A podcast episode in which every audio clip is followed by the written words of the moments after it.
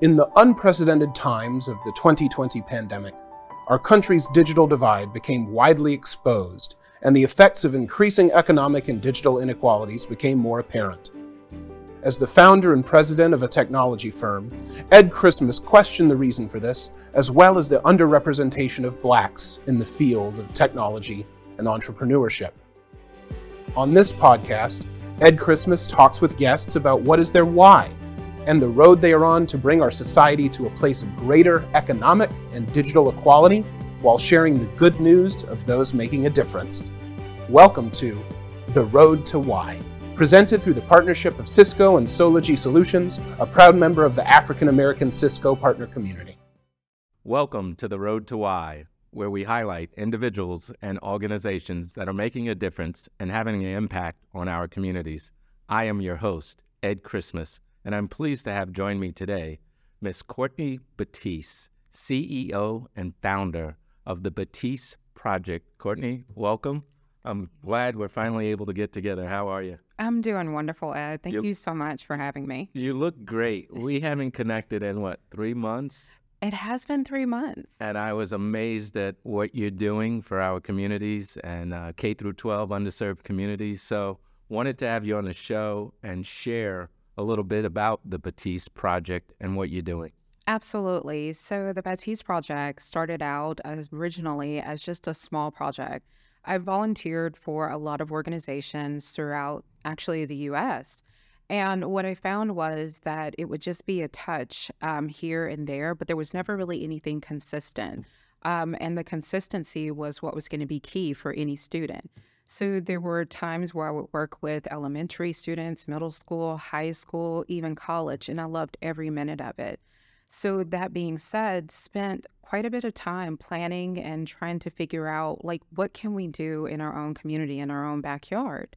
So that being said, we started looking at building something, building a nonprofit, building an organization that these kids could show up and learn about technology and that's where the Batiste Project came from. Yes. Yes. So we've been very fortunate. I come from a background where my mother was an educator for 20 plus years. Um, my mom, her name is Carol Batiste. I'm so proud um, to say everything that she did back in our hometown.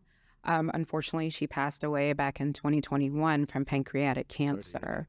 Thank you my mom was the first person I talked to about doing something along these lines. She's like, You're a natural born teacher. You love giving back. Why not figure out a way to educate students? So, spent years developing a platform, a program, and brought in a few key stakeholders um, that are on our board of directors to form what is now known as the Batiste Project. So we now spend time focusing on underserved communities throughout DFW. We have very strong relations in Irving as well as Dallas and Louisville. So we've been very fortunate in continuing to grow and develop our organization.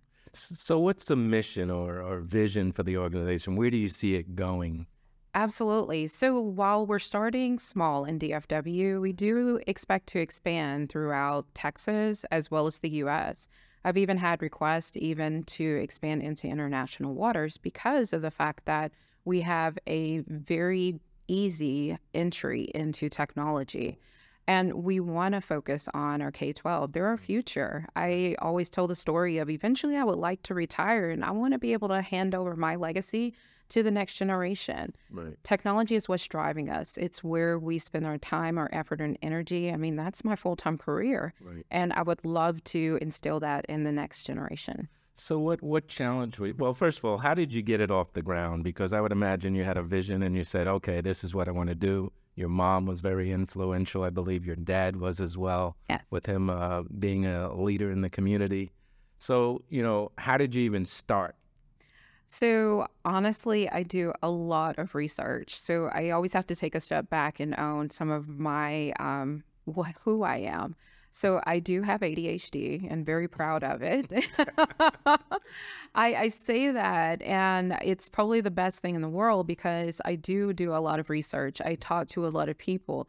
And it took a lot of trial and error. I'll be honest with you. There were some costly errors, mm. but ultimately we've gotten to a place where a little bit more steady. So, with our board of directors, for example, everybody comes from a different walk of life, whether it be Kim Vance, who's been focusing on marketing, or Vincent Burrell, who's also in HR. These are people that have lent their influence into what we do. Um, we have another board member, Latrice Nervous. She's a parent who's active in Irving ISD. So much, in fact, that she drives a lot of influence throughout DFW as well as at the state level, encouraging the curriculum for the students. And then our other two board members, being Veronica, Veronica Martinez, Shannon Rico, they're both in technology fields and they've been coworkers, mentors to me that I value in the best way possible. They've all had influence into building out the Batiste project. So it was a no brainer for me to extend the invitation for them to join the board. And they continue to guide and motivate and push us to continue our mission. That's awesome. And I know Veronica, so I know she's very good at uh, that type of support. And it's a passion for hers as well. Uh, let me ask you what challenges you talk about underserved communities. I've had guests on the show that talk about some of the challenges. Johannes, for example, uh, as you know her, she says some of the school districts aren't ready. So, what challenges have you faced in uh, focusing on underserved communities? So, I think the biggest challenge is actually showing up and being there. Um, it's hard because for some of these underserved communities, they don't necessarily have as much community support mm-hmm. as needed. And I hear that quite a bit. I hear it very frequently um, with a lot of the districts that we work with. They have parents that are working all hours mm-hmm. because honestly, I was one of those parents. I actually, when before I really started my IT career, I was a single mom on welfare, mm-hmm. and a lot of people did not know that. Wow. So the hours that parents need to be able to show up, sometimes it's not possible, it's not feasible because they're trying to make sure they take care of their household. And then when you get into like high school, a lot of these students are actually working to also put money back into their households. So we're trying to find ways to allow them to still learn, as well as how we're going to be looking at building out internships so these students can be paid as we're mm-hmm. teaching them and developing them. So that's some of the challenges we've seen is making sure that we're stepping in as the community and supporting our schools even when the parents can't necessarily be there. Absolutely. And we call that the struggle. And when I tell people the struggle, I think uh, America needs to be aware it's a different lifestyle in some of these communities. Yes. You know, we talk about it all the time, you know, not having broadband, for example, not having grocery stores around the corner. So it is a struggle and it's real. Uh, with all of that said, uh, you've been very successful getting it off the ground. Um, share a success story. Like, what have you seen in your efforts? As much as it's a challenge, uh, there's been success coming out of that as well. Can you share any stories? Absolutely. So, one thing, while we teach technology, and I'm very grateful for that, we also instill confidence into our students. So, we did have one male student who came in and he started learning, and he wasn't quite confident to say what he was learning. So, we always would encourage everyone in the class to talk everyone to talk about what they've learned. Mm-hmm. Even when you get things wrong, that's okay. Right. Like I tell them, I get things wrong too. You know how I learn? I go and Google it. Right. I go and look at YouTube. So I don't know all the answers. So, you know, it took a few months to get him to open up. So we had an event where we were at a community fair and we were talking about the Batiste Project, showcasing some of the technology and what we do. And this one student, he actually set up all of our demos. He wanted to run the demos. Mm-hmm. He actually told us what he felt like would be instrumental in getting kids to show up to our table. And he was phenomenal.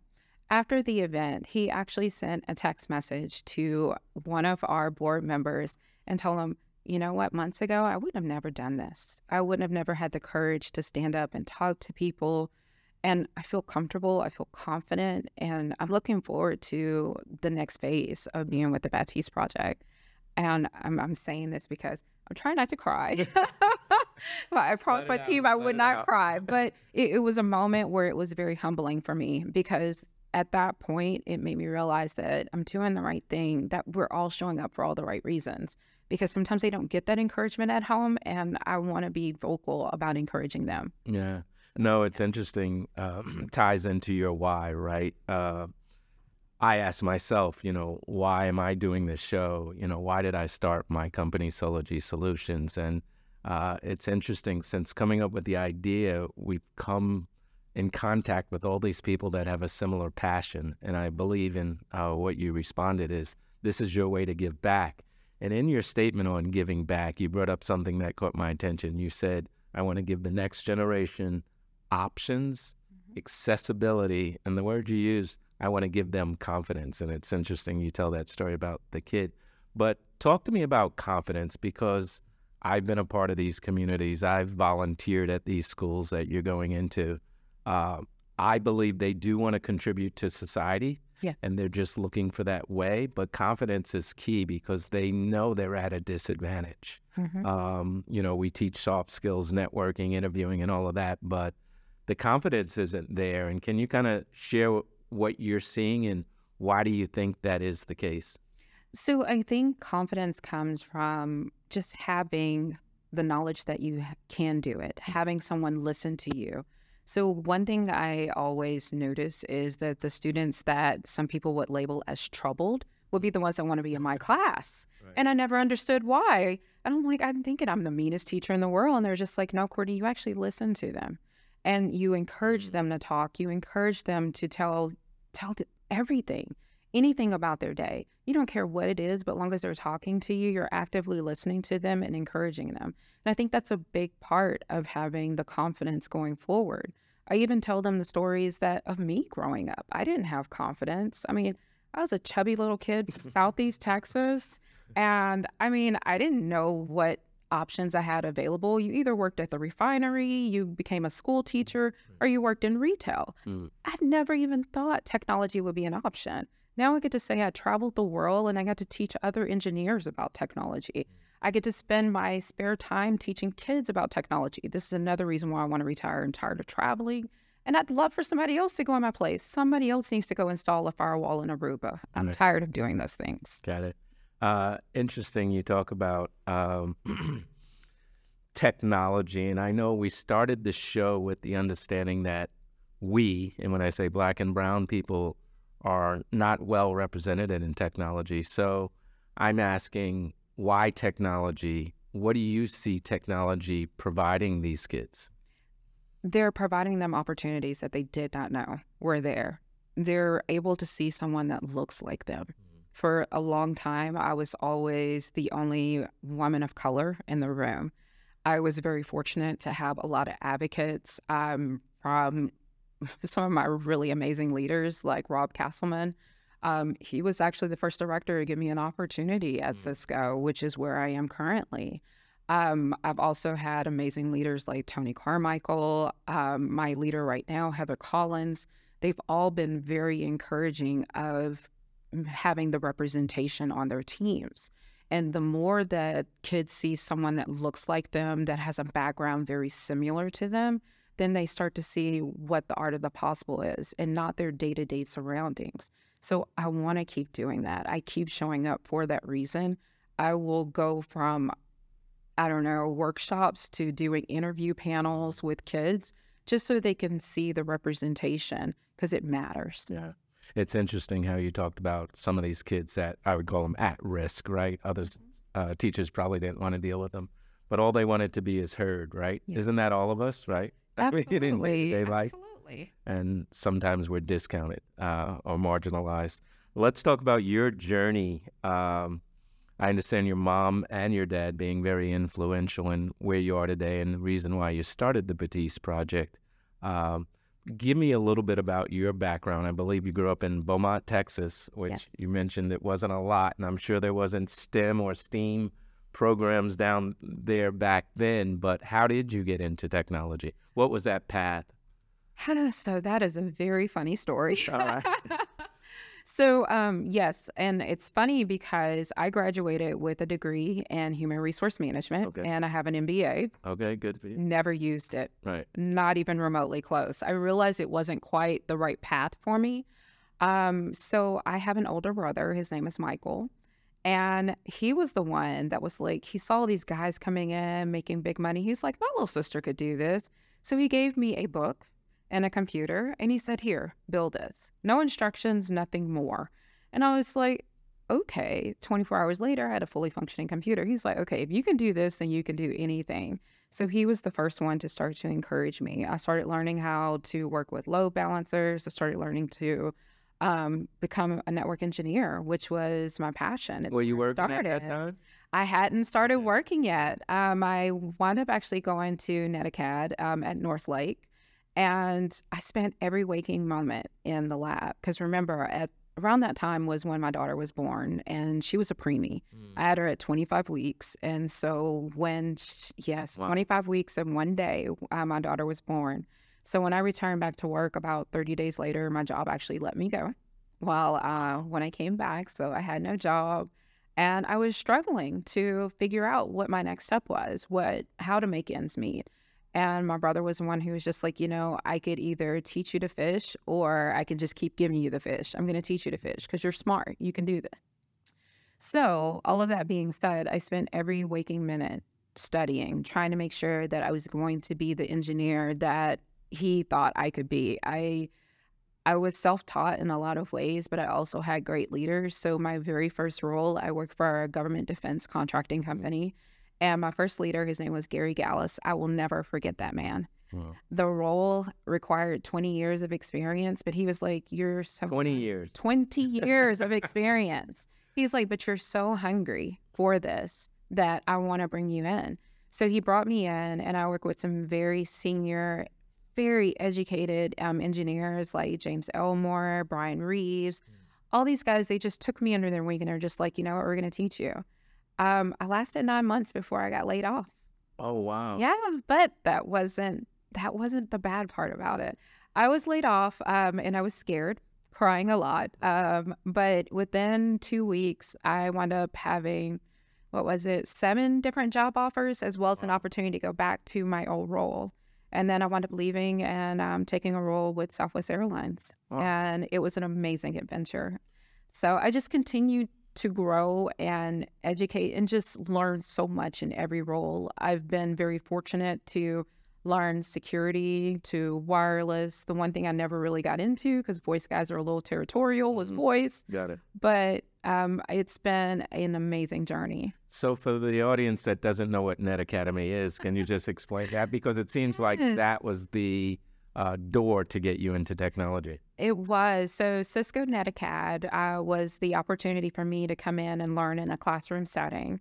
Above and beyond being in the classroom, we also had labs where we actually had routers and switches. And I was doing configurations hands on, given scenarios. And I had an amazing instructor who put me through the ringer. Um, I will never forget, um, he passed a few years ago. Jerry Mosquito was absolutely the best. Anyone in DFW knows him to be the instructor to know and I would spend hours. And then when I finished my Netacad um, training, I actually went and sat for my CCNA exam. Um, but it was very much important for me to go through some kind of training to get there, especially being very green in Mhm. technology. Right. So, Absolutely. So, you talk about Cisco Net Academy, uh, some of your current role you haven't shared, but your full time job, uh, and I don't want to say the other one's not full time, but uh, we know you're wearing dual hats. How supportive has Cisco been? By the way, Cisco's a sponsor of this show uh, and has been very good to Sology Solutions as a partner. So I'd like the audience to hear how Cisco has participated in your efforts and what you're trying to do. Cisco has been amazing from being able to use and leverage my time to give when I was learning and starting to build up, getting to the Batiste project to even today. I have so much support from my leaders in my organization. Like I mentioned earlier, my director, Heather Collins, has been amazing. Rhonda Henley, like I cannot say enough great things about her. Um, it, it's been great because I always knew that I can come to the team and explain exactly what I would like to do, the passion, the vision, the energy. And that's what we actually put out into the world as well within Cisco is that we do look to influence uh, the communities that we're involved in. So, with, for example, our cybersecurity uh, practice, what we're focusing on is teaching our students right now about cybersecurity. Well, we actually go in and we teach at Carter High School in Dallas. And it's some of our security engineers at mm. Cisco that are teaching the classes, as well as some of our local partners that have stepped in. So I, I I have to say, like, if it wasn't for Cisco, number one, I don't think I would have ever found my passion, nor would I have realized that such a huge corporation could be so influential as well as backing me in what my passion and dream is. No, that's awesome. And I hear they're doing other things around the globe. Yes. Uh, I spoke with Brian Tippins and he mentioned what they're doing in Africa, for example. So it is part of their um, purpose, I guess. Uh, the term I heard from uh, several of the executives is uh, passion with a purpose, profit with a purpose. So uh, it's great to hear that they're supportive. Uh, I just want to switch gears and talk about today's environment. As you know, um, no matter what spectrum you're on as far as politics, um, but I find it shocking that the statistics I read on the lack of cybersecurity resources in the industry as a whole, globally, uh, is staggering. And yet we have uh, potential resources that no one seems to be focusing on except the Batiste Project and some other one offs. Why isn't there more focus on uh, preparing uh, the next generation to fill this void that's happening in cybersecurity, uh, at, especially in the underserved community? Absolutely. So I think it's hard to find when is the right time to introduce it. I think there's fear sometimes of starting too early or starting too late. We find that even in our elementary stages that students really do want to know about cybersecurity. You just have to make it fun, entertaining, Right. and understand the importance of keeping you safe. Just like back when I was growing up, there was DARE. It's no different when we talk about cybersecurity because your virtual identity is equally important. So I think it's it was a point in time of figuring out where we needed to start to introduce it to students and how to get them actively involved. Because it's easy to do it for your high school. It's a little harder to do it for middle school and it's like elementary, never mind. No, that's not the case. They're actually more eager and willing to learn anything you put in front of them. And so now, because we're starting so much earlier, we're going to start to see that statistics change. It's going to take some time, but nonetheless, because we're starting at elementary level and pushing forward, I think that's going to change over the next five to 10 years, if not sooner. And I commend you for what you're doing, but can that scale? Like, are we doing it at a larger scale? So I would say for just the Batiste project, we eventually would scale up, but this is where we leverage partnerships with other organizations that are doing something similar. There's enough space in this entire nonprofit industry to connect with other partners. So we do have, for example, a partnership with Bear Creek Tutoring. That's where we run our robotics program. Okay. And I mean, you sometimes have to realize that you have to interlink together in order to grow long term. And that's what's going to have to happen eventually when it comes down to cybersecurity. Got it. So throughout this show, we've had guests on, and the theme we keep hearing is building equity for all. Um, and I have to ask you, you know, what does that mean for you when that term is thrown around? So, building equity is honestly making sure that the investment is widespread, that everybody has an opportunity, everybody has a little piece of that puzzle.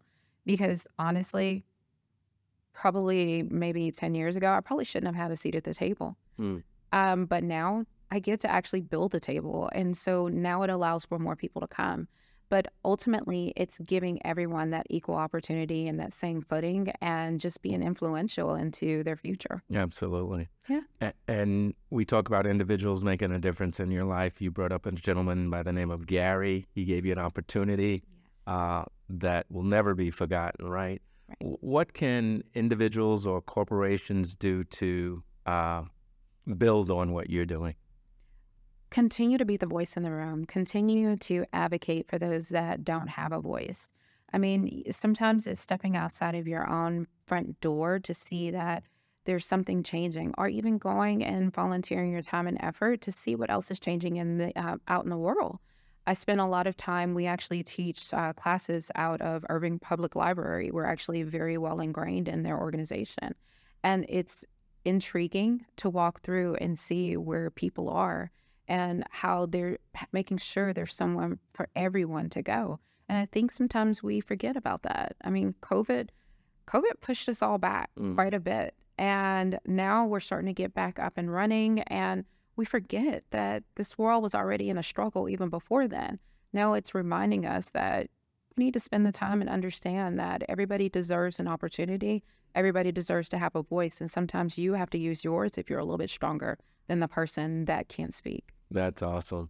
I'm amazed at what you're doing. Keep it up. Uh, we're going to stay in contact. Uh, I will ask for you to share with the audience, you know, how do people learn more about the Batiste Project? Share it with the camera. Absolutely. So, to learn more about the Batiste Project, please visit our website, and that's www.thebatiste Project. That's T H E B A T I S T E P R O J E C T dot org. Thank you, Courtney. This has been awesome. We're going to stay in contact because there's a lot more to do. And I think uh, the passion between yourself and myself and others that we've met, uh, we could do great things. So, audience, thanks. I hope this was helpful as far as what an individual like Courtney has been able to do and build a team and her passion uh, for making a difference is amazing. Thanks for joining us today. And until next time, be blessed.